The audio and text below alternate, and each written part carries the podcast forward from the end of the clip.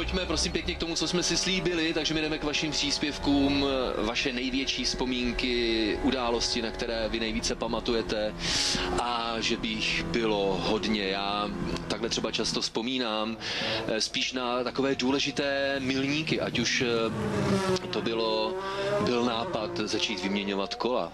Dneska taková samozřejmost, ale vemte si tu dobu, eh, kdy to poprvé napadlo někoho, že když si vyměním pneumatiky, ano, byly totiž doby během starých závodů, kdy oblast té garáže, těch boxů, byla oblast, kde jste během závodu to vůbec nikdy nechtěli mít, protože musí přece závodit na závodní dráze. Dneska ta filozofie je pochopitelně úplně jiná. Někoho napadlo, no dobře, tak uh, utratím sice nějaký čas tím, že vyměním kola, a to tenkrát nebylo za dvě sekundy, ale tím, že budu mít čerstvé kolo, tak budu zajíždět rychlejší časy. A nejenom, že bych mohl pokrýt tuhle ztrátu, ale naopak tu uh, pak ještě na tom něco vydělat. To samé vlastně s tankováním a souvisí to s váhou vozidla. Vidím například dva milníky veliké ve Formule 1, které eh, vytvořily určité, eh, řekl bych, kontroverzní prostředí, které přetrvává dodnes.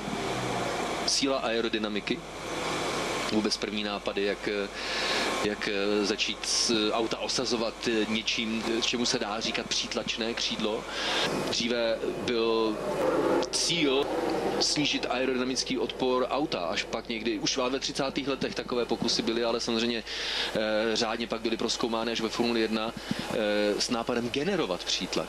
Místo toho, abyste šli cestou zahazovat aerodynamický odpor, tak ně, někoho najednou napadlo to auto tlačit k zemi, rozumíte? To je jako tehdy prostě revoluční myšlenka. A, a ta druhá věc, co jsem ještě chtěl zmínit, tak, eh, tak je software.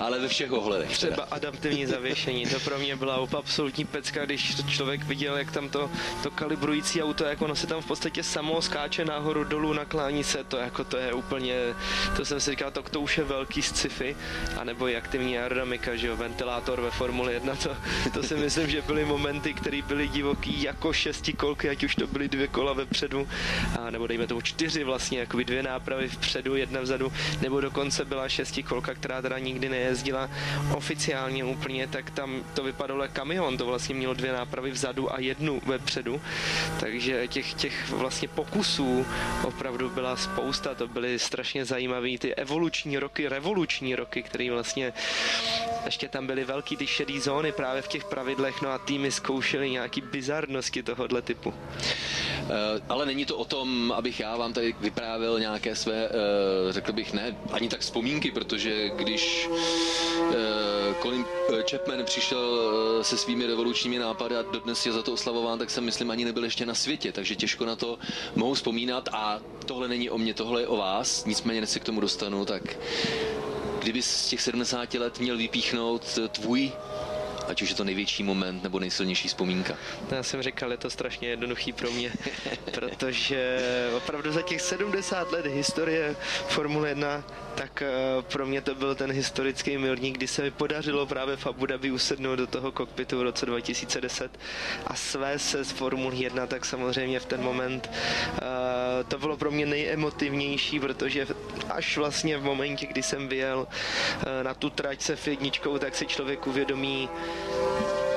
kam až ta technika může vlastně se posunout, to, co to auto dokáže zvládnout, protože jedna věc je, když to člověk sleduje v televizi a říká si sakra, to je rychlý, ale pořád se to ještě nedokáže přesně představit. Potom, když už máte tu možnost, nebo měli jste možnost se podívat na závody Formule 1 v reálu, opravdu stát ty trati, tak si říkáte, no tak to snad vůbec ani není možný, že je to takhle rychlý to auto.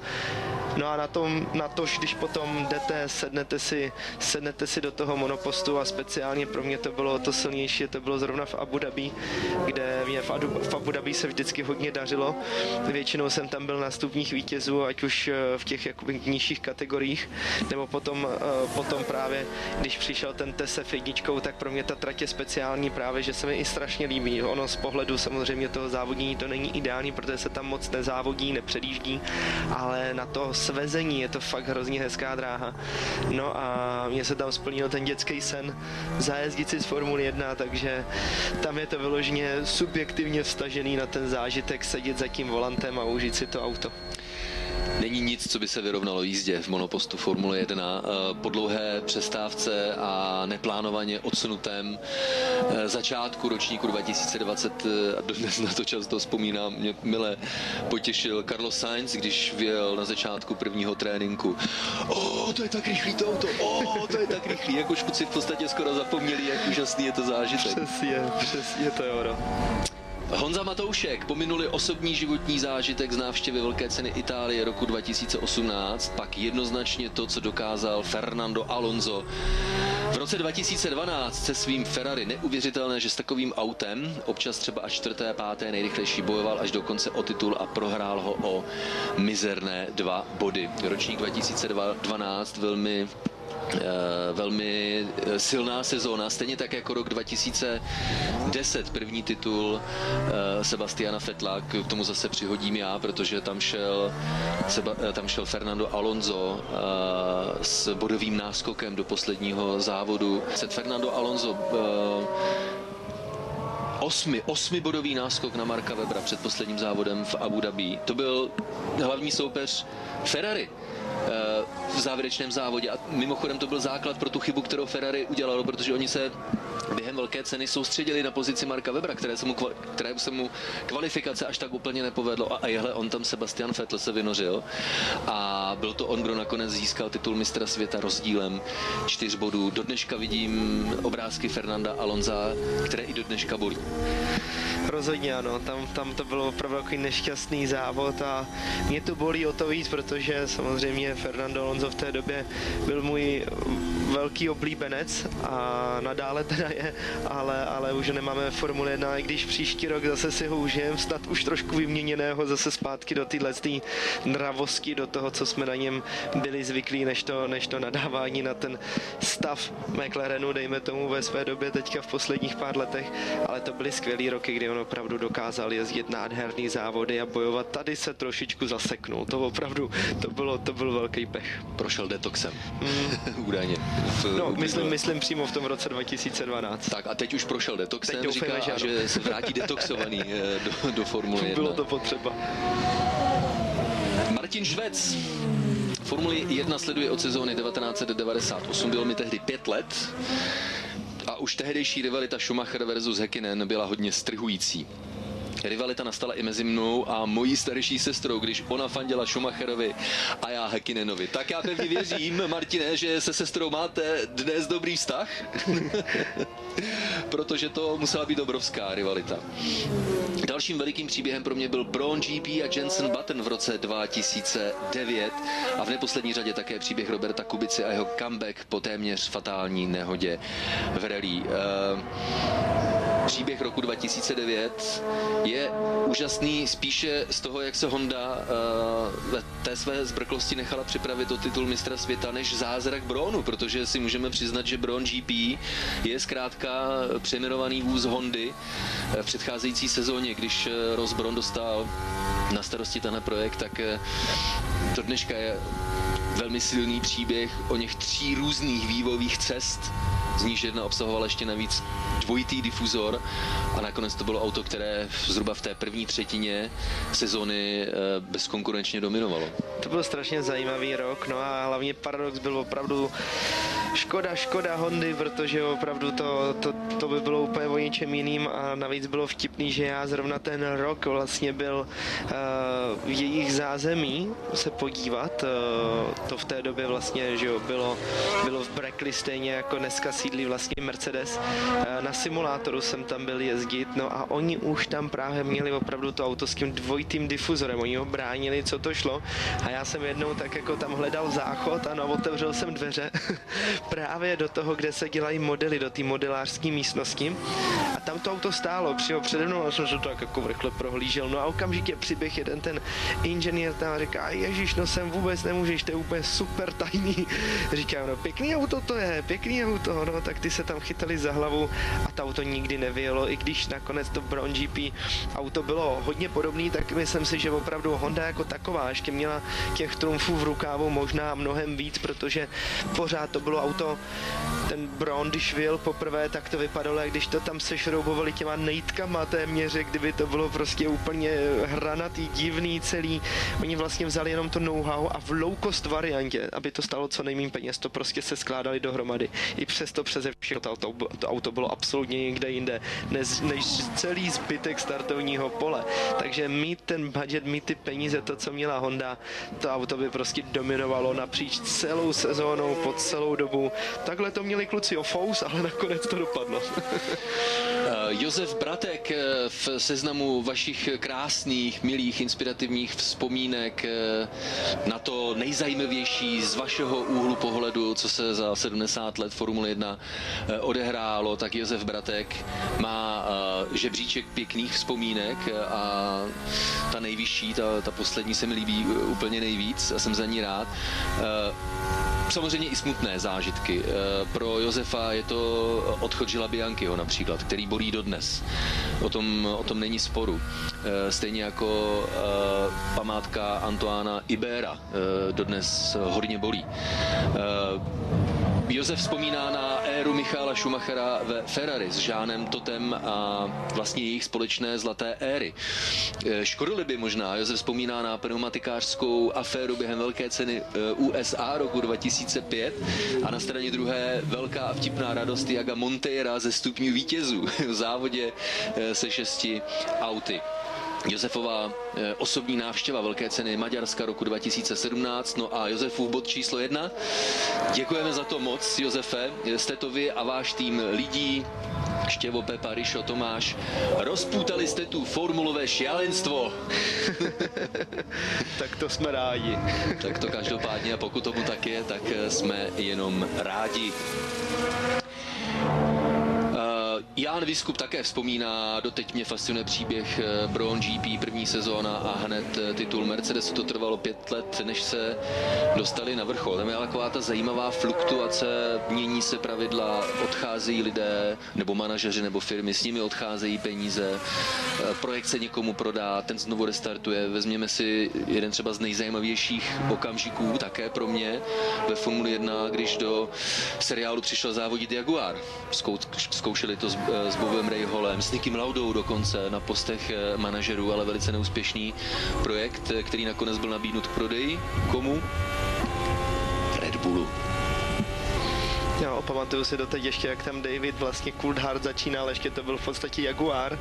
A, a potom se to překabátilo do toho prvního, do té první plechovky, která nebyla ještě přece jenom tak rychlá, ale nějakou dobu to trvalo a vlastně dá se říct, že stejný osud v podstatě postihnul jak Jaguar, tak vlastně i Mercedes, protože tam to bylo krásně vidět, že oni přišli s takovou tou vizí toho, že by chtěli být vlastně nejrychlejší, nejlepší, snažili se získat všechny různý lidi, ale vlastně nebyli ochotní přistoupit na tu hru, která ve Formule 1 je zásadní a to je za prvý, že to je pětiletka a za druhý, že to je sakra drahá pětiletka, že prostě musíte přijít a ten budget tam dát opravdu enormně veliký.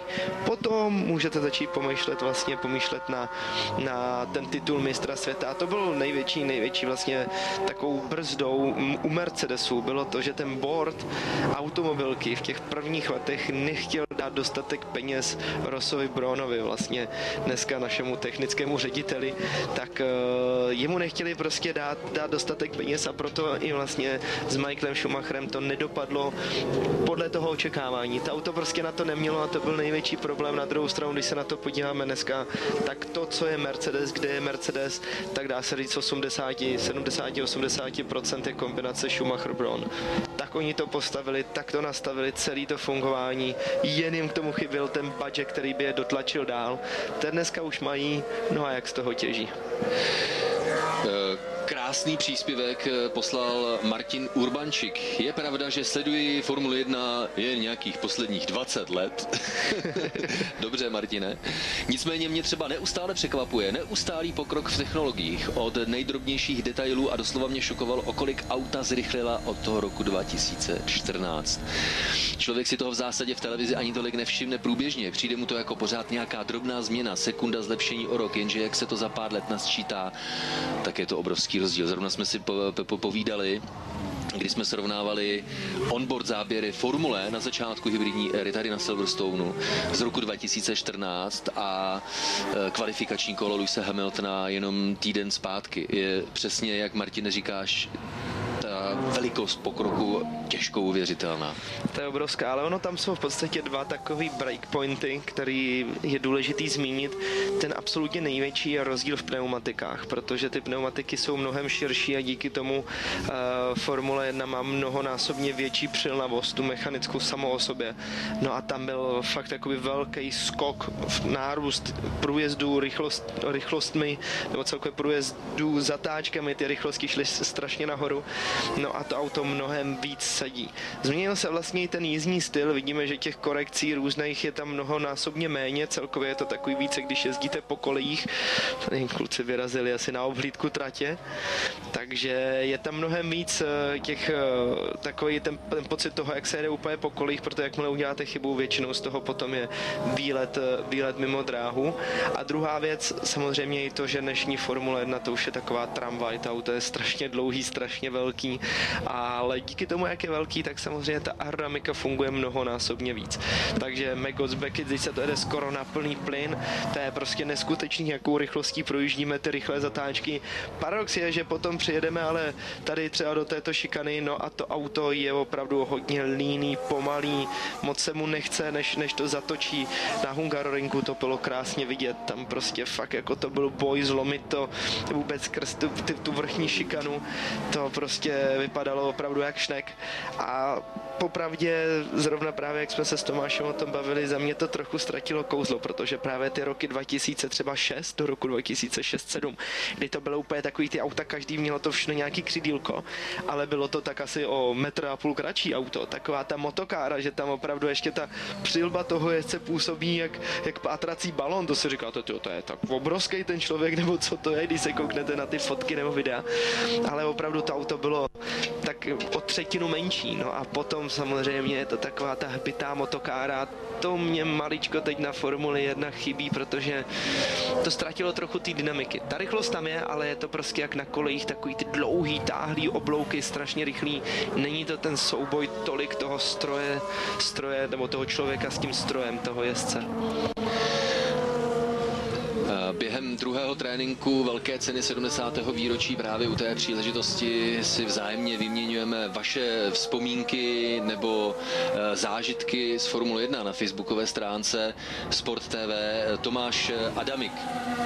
Eh, také děkujeme za příspěvek. Eh, jedním z nejsilnějších zážitků, možná vůbec ten největší, velká cena Brazílie roku 2008 infarktový závěr závodu, bojovalo se o titul mistra světa a chvíli byl Felipe Massa po projezdu cílem šampionem, ale jen na pár sekund, jak Tomáš připomíná, tak tu obrovskou radost ve Ferrari jim překazil Lewis Hamilton. Ehm, pravdou je, že se takto o titulu mistra světa vlastně v posledních stovkách metrů poslední velké ceny nikdy předtím a zatím nikdy potom nerozhodoval.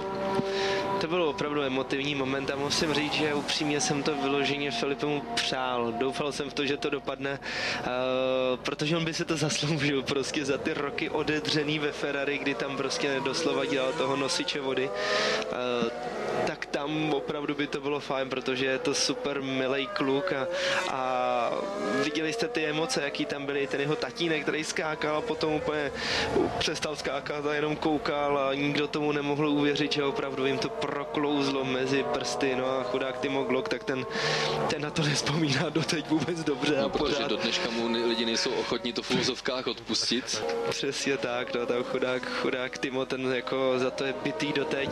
Roman Grožán se stěžoval na to, že mu to auto hodně ustřeluje a vlastně inženýr mu uh, dával, dával trošku za vinu, že to je vlastně jeho problém, že si nesmí přenastovat pořád ty brzdy a nakonec Roman říkal, jo jo, promiň, už to nebudu dělat, mám to moc přenastavený do zádu a pak právě v těch nájezdech to auto hodně ustřeluje.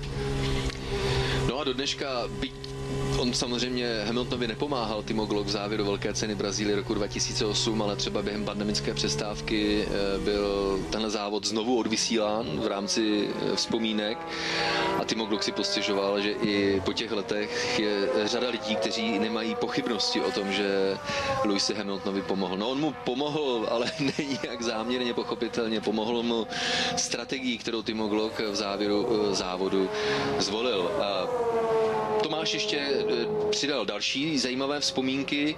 Připomněl bych legendární souboj Villeneuve versus Arnu na Dijonu při prvním vítězství Renaultu ve Formuli 1. A největší respekt mezi piloty u mě má Niki Lauda nejen za to, co ve Formuli nedokázal celkově, ale hlavně za to, jak se dokázal vrátit po hrozivé havárii v zeleném pekle. A druhý trénink jsme eh, zvolili pro takové vzpomínání společně s vámi, našimi diváky a fanoušky Formule 1. Zdraví vás Tomáš Richter a Josef Král a líbí se mi, že při těch vzpomínkách se vlastně neobracíte na uplynulých 70 let, ale koukáte také dopředu. Martin Langer je toho opravdu spoustu. Někteří již jmenovali, já jsem opravdu potěšený a překvapený novinkou, již teda pár týdnů starou. Jde o Fernanda Alonza, který se připojí k Renaultu v roce 2021. Neskutečně moc se těším na další sezonu s Fernandem. Fernando Alonso, který nejvyšších eh, úspěchů dosáhl v roce 2005 a 2006, ano pro Renault, ale Renault, který byl vlastně úplně jiným Renaultem, můžeme říci. Eh, Flavio Briatore, Pet Simons, průšviháři z roku 2008.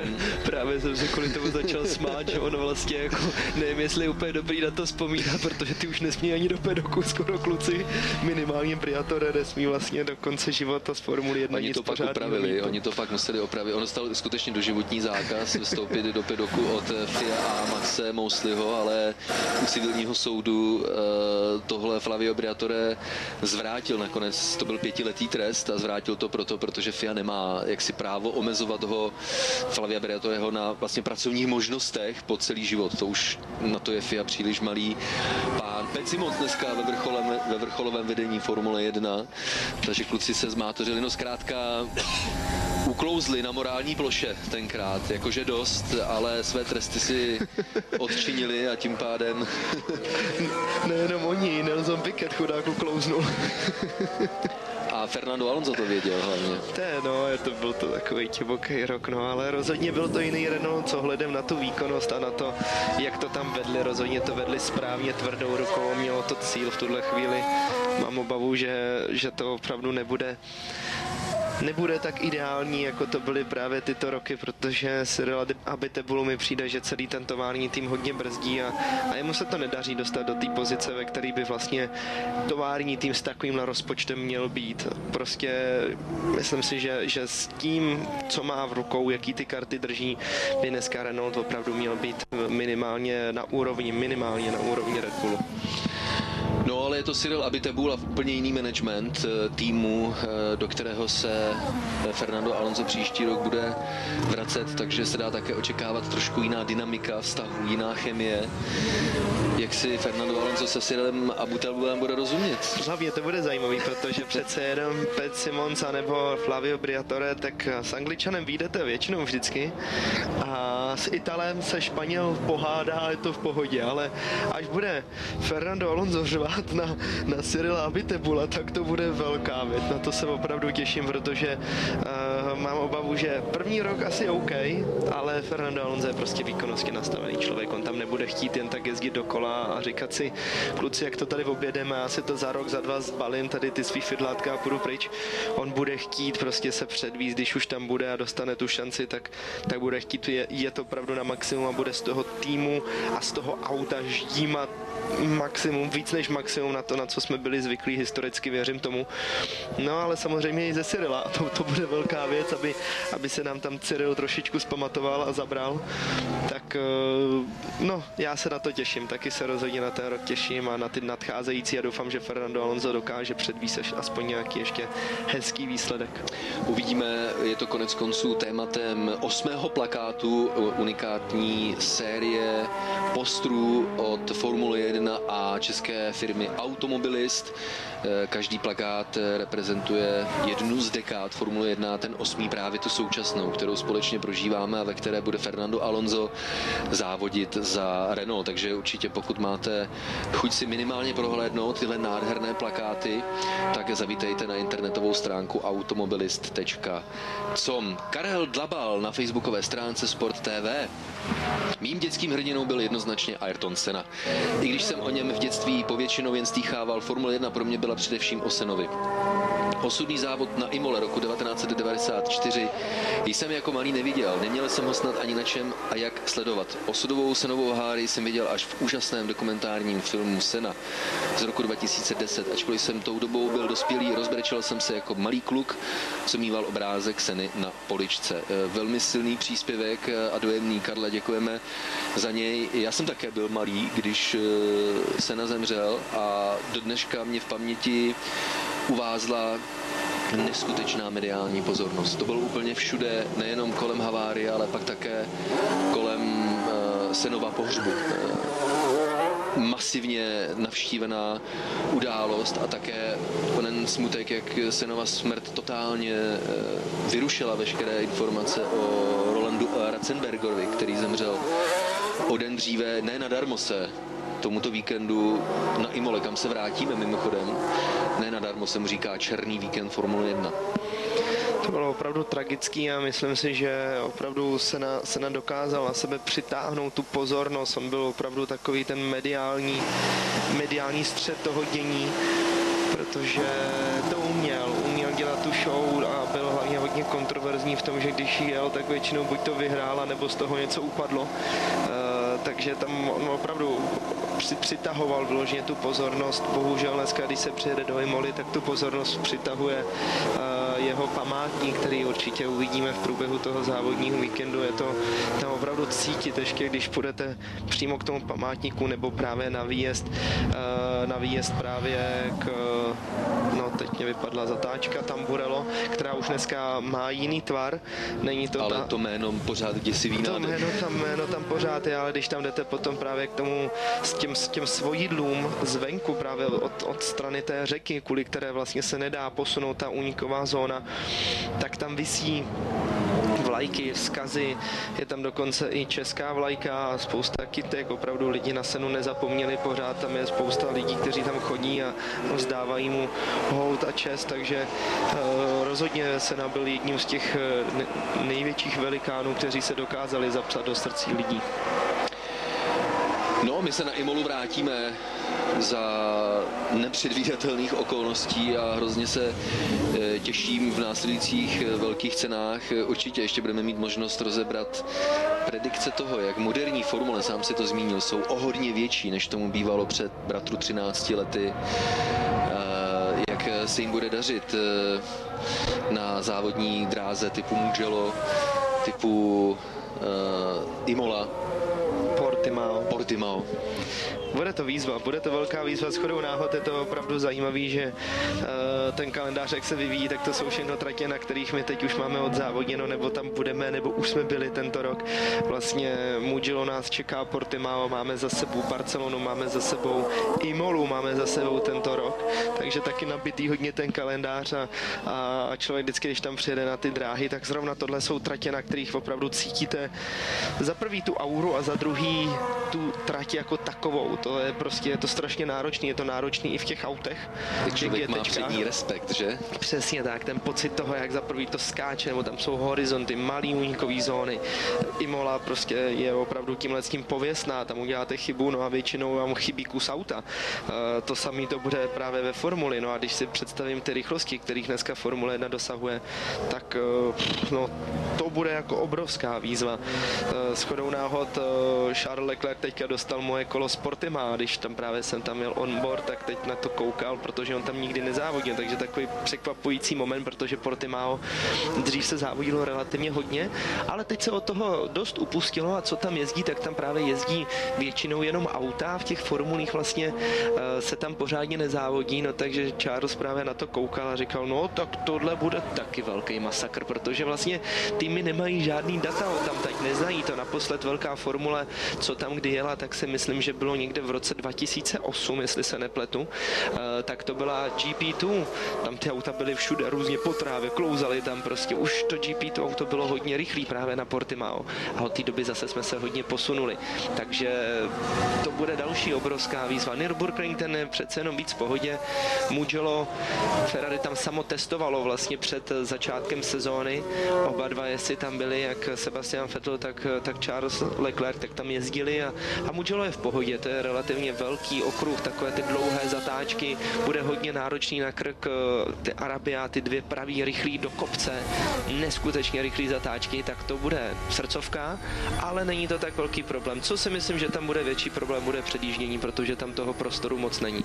Každopádně jinak ty dráhy jsou hodně hezký, ale bude to výzva na to, já se strašně těším a doufám, že mi to vyjde tak, abych, abych je mohl komentovat a vlastně prožívat celý ten závodní víkend už právě z pohledu toho, že na nich máme opravdu hodně naježděno, například v Portimao držíme rekord vlastně nejvíc vyhraných 24 hodinovek, máme tam tři 24 hodinovky za sebou, jsme vyhráli jako tým Scuderia Praha Racing, takže to je taková naše zase srdcovka a o to to bude hezčí to právě na to koukat, jak se s tím popasují piloti Formule 1, hlavně právě ty současné monoposty. Těším se na to. Vzpomínáme na některé důležité události.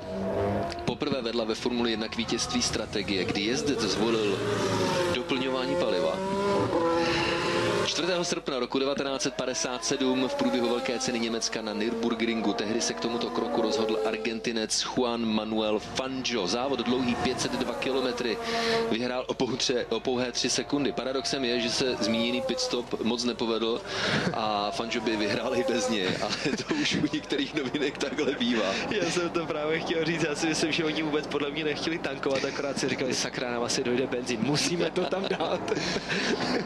Boxy tehdy byly až do začátku 80. let vnímány jako místo, jemuž je potřeba se během závodu vyhnout, pokud to jde. Nejednalo se o součást strategie, tak jako je tomu dnes. Možná proto se na použití podobné taktiky čekalo další čtvrtstoletí. Tak vidíš, tak to je přesně ono. Tam vůbec nebyl záměr tankovat a zkoušet to. Tam jenom si říkali, že má nějaký problém, že tam potřebuju trochu šplejchnout, aby to dojelo.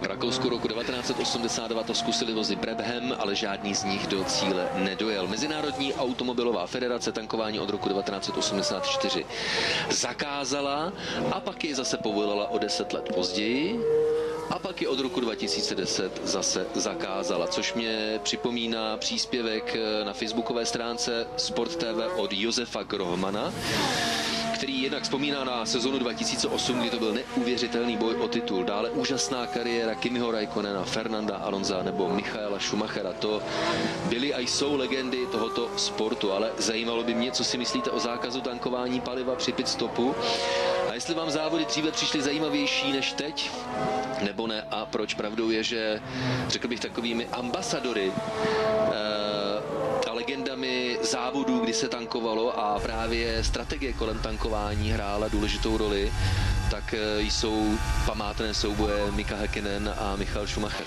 Já jsem velký zastánce tankování, rozhodně pro mě to byla vždycky skvělá show, strašně se mi to líbilo, přijde mi to při tom pitstopu obrovský krásný zdramatizování. Asi ne úplně toho tradičního tankování, kdy týmy mají možnost volit si vlastně ať už strategii pneumatik nebo to množství toho benzínu, protože to udělá nakonec ten závod o trošičku i víc sterilní, protože vlastně se ty výkonnostní rozdíly dost vyrovnávají, máte tam možnosti, jak to udělat a všichni stejně nakonec volí jednu jedinou ideální strategii, ale ta samotná zastávka v boxech, tak ta je prostě pro mě fascinující ve chvíli, kdy se tam tankuje, tam ten další element, další ta proměna, která to může zdramatizovat.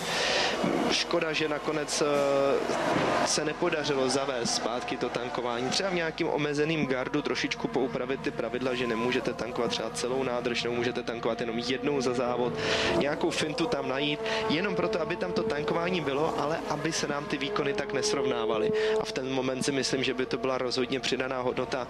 Bohužel se nad tím nikdo trošku jinačím objektivem nepodíval a to trošku přikládám spíš tomu, že je tam velká profesní deformace Formule 1. Opravdu tam prostě, když vám počítač řekne, že prší, tak prší a dáte tam mokrý gumy, aniž byste vyšli před ten box a ono tam bylo sucho. To je prostě fakt jako šílený z tohohle pohledu a je to obrovská škoda a právě tahle deformace tam sehrála podle mě svoji roli, protože když se řekne tankování, tak většina, většině lidem tam najednou vypadají vlasy a řeknou, Ježiši Kriste, to vůbec nechcem, to srovná všechny ty výkony dohromady.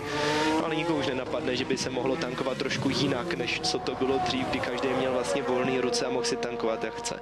Takže za mě určitě tankování vždycky byla přidaná, přidaná jakoby hodnota a velká show navíc. Já bych si dovolil nabídnout ještě jeden uh, úhel pohledu.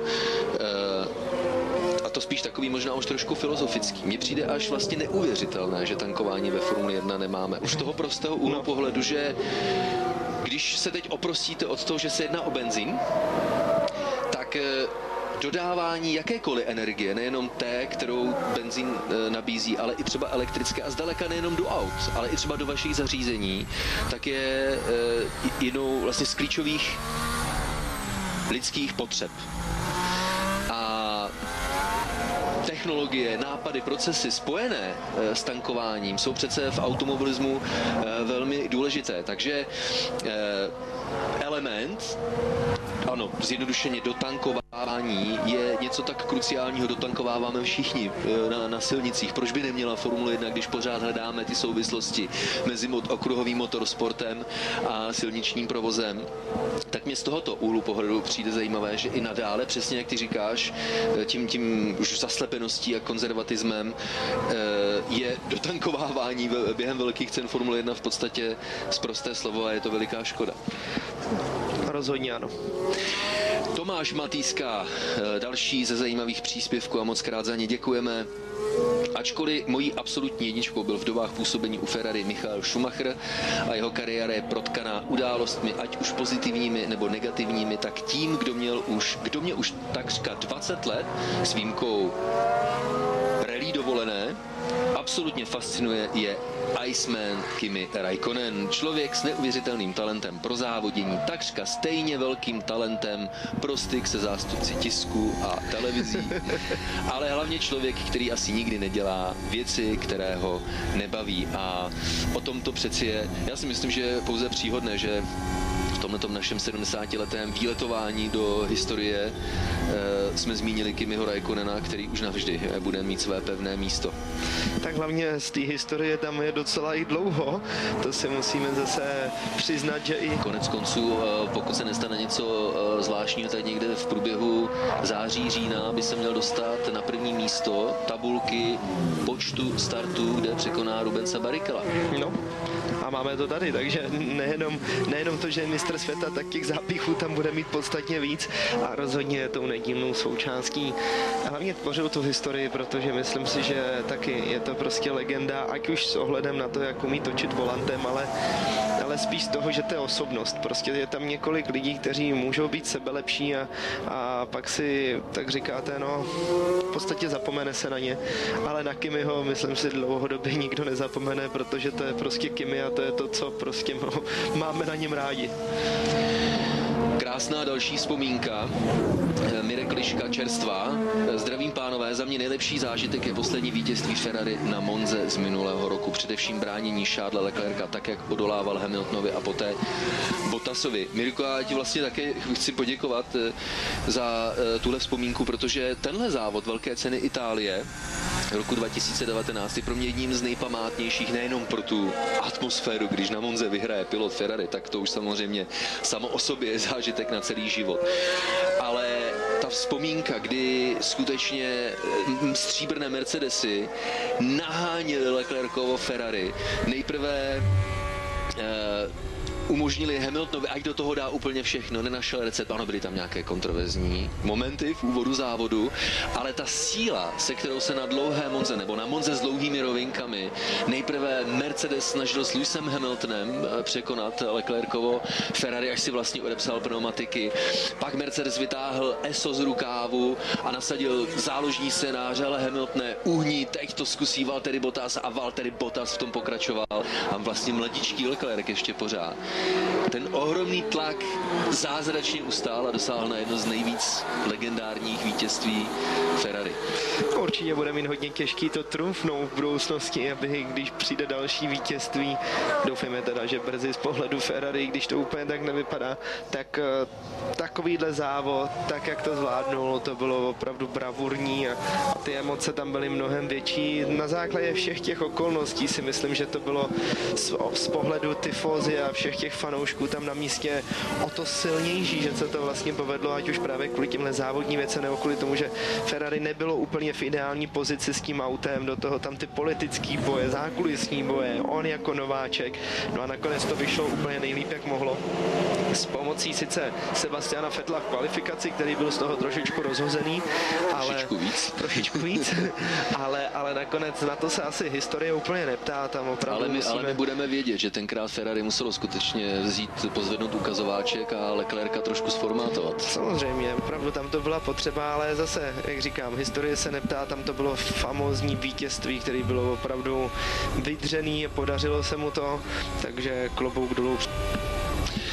Martin Čutka, moment za ty roky, co sledujeme Formulu 1 od 90. let, no nejsou zábavné. Eh, Martin totiž vzpomíná na ty, kteří tady už mezi námi nejsou. Eh, Havárie Ayrtona Seny v Itálii, Žila Bianchiho eh, v Japonsku a velká havárie Roberta Kubici v Kanadě, nebo také ona asi nej větší obří havárie po startu Velké ceny Belgie roku 1998. To byl vlastně začátek eh, větší opatrnosti startera Charlieho Whitinga, protože tehdejší závod na mokré trati z Francorchamps byl ostartován z pevných pozic a s zatáčkou La Source z toho byl Armageddon. Eh, asi možná nejdražší havárie v historii Formule 1 tehdy. No ještě z Brazílii si myslím, ta, tomu může docela zdatně konkurovat. Další příspěvek, konkrétně od Kamila Tomčovčíka, moment rozuzluju jazyk. Sledujeme Formuli 1 aktivně od roku 1989, eh, čiže je na co vzpomínat. Eh, například souboje pro scéna, jeden asi jedna asi z nejikoničtějších vzpomínek eh, na historii seriálu. Rozebírali jsme v jednom z předcházejících přenosů a úžasnou vzpomínku Juliana Jakobyho, manažera obou jezdců, který říká, no mě se dokumentární, že jednou zmíněný dokumentární film Sena z roku 2010 strašně líbila, ale zapomněli jste tam na jeden strašně důležitý aspekt. Protože film tendenčně posunut do obrazu, že Sena představitel dobrá, prost představitel zla, spolčeného s Žánem Mariem Belestre, tehdejším také francouzem, prezidentem FISA tenkrát, ale to bylo trošku jiná, jinak. Sena přišel do McLarenu a Prost byl mužem McLarenu, protože ten tým dobře znal, lidi ho měli rádi. Sena přišel s Hondou, on byl muž Hondy a vždycky, když se jednomu nebo druhému e, něco nelíbilo, tak e, Prost šel v vozovkách, dobře myšleno, žalovat za lidmi z McLarenu a se našel žalovat za lidmi z Hondy, takže až tak jednoznačné to samozřejmě mezi Prostem a Senou nebylo. A ono hlavně to nebylo ani tak jednoznačný v tom, kdo vlastně byl ten lepší, protože my to tak máme historicky, tak mně přijde, že ta tendence je říct vždycky, ano, byl to Arton Sena, který byl vlastně tím největším velikánem té doby, ale paradoxní, když takhle jsem měl možnost bavit se právě s těma lidma, kteří to vyloženě zažili, já teď myslím nejenom jakoby od televize, ale interně z toho pedoku, tak uh, mi téměř přijde, když to tak nějak posoudím, že bych si troufal tvrdit, že většina lidí říká, že Prost byl lepší než Sena téměř bych řekl, že to je třeba nějakých 75-70% lidí kteří právě v té době opravdu tam fungovali, tak oni říkají, hele, prostě Prost byl ve všech těch ohledech lepší, ale Sena přišel a měl takový ty ty závody, které si prostě doteď všichni pamatují, takový ty, co se vrili do paměti, protože byly fantastický, ale s pohledem na tu komplexnost toho jezdce, tak říkají, že prost. Já to nedokážu posoudit, protože v té době jsem byl hodně malý a spíš jako uh,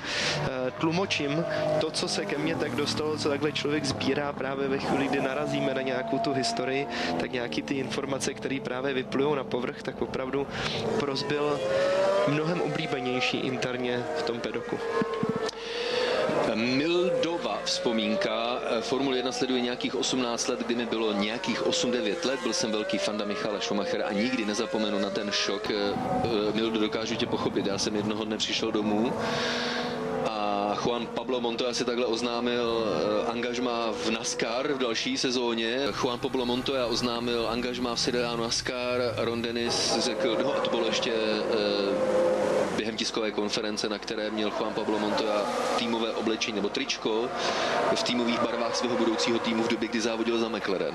Ten, kdo z vás zná Rona Denise, tak eh, Juan Pablo Montoya předčasně šupajdil pryč z Formule 1, takže chápu tyhle vaše dojmy, protože pro mě to byl tenkrát takový šok. Ale ano, eh, odchod a oznámení vlastně Michala Schumachera, tuším, že to bylo při velké ceně Itálie, kterou vyhrál a na konci závodu Michal Schumacher oznámil, že eh, končí kariéru a málo se možná ví, že tak neučinil dobrovolně, že v podstatě už tak nějak byl donucen eh, k odchodu z Ferrari, protože eh, podle přesvědčení některých šéfů už měl velkou, velkou moc a podobně jako je tomu dnes, tak už zkrátka tam nebyla až taková velká touha pokračovat. Málo se to ví, ale Michal Schumacher tenkrát to rozhodnutí učinil nedobrovolně.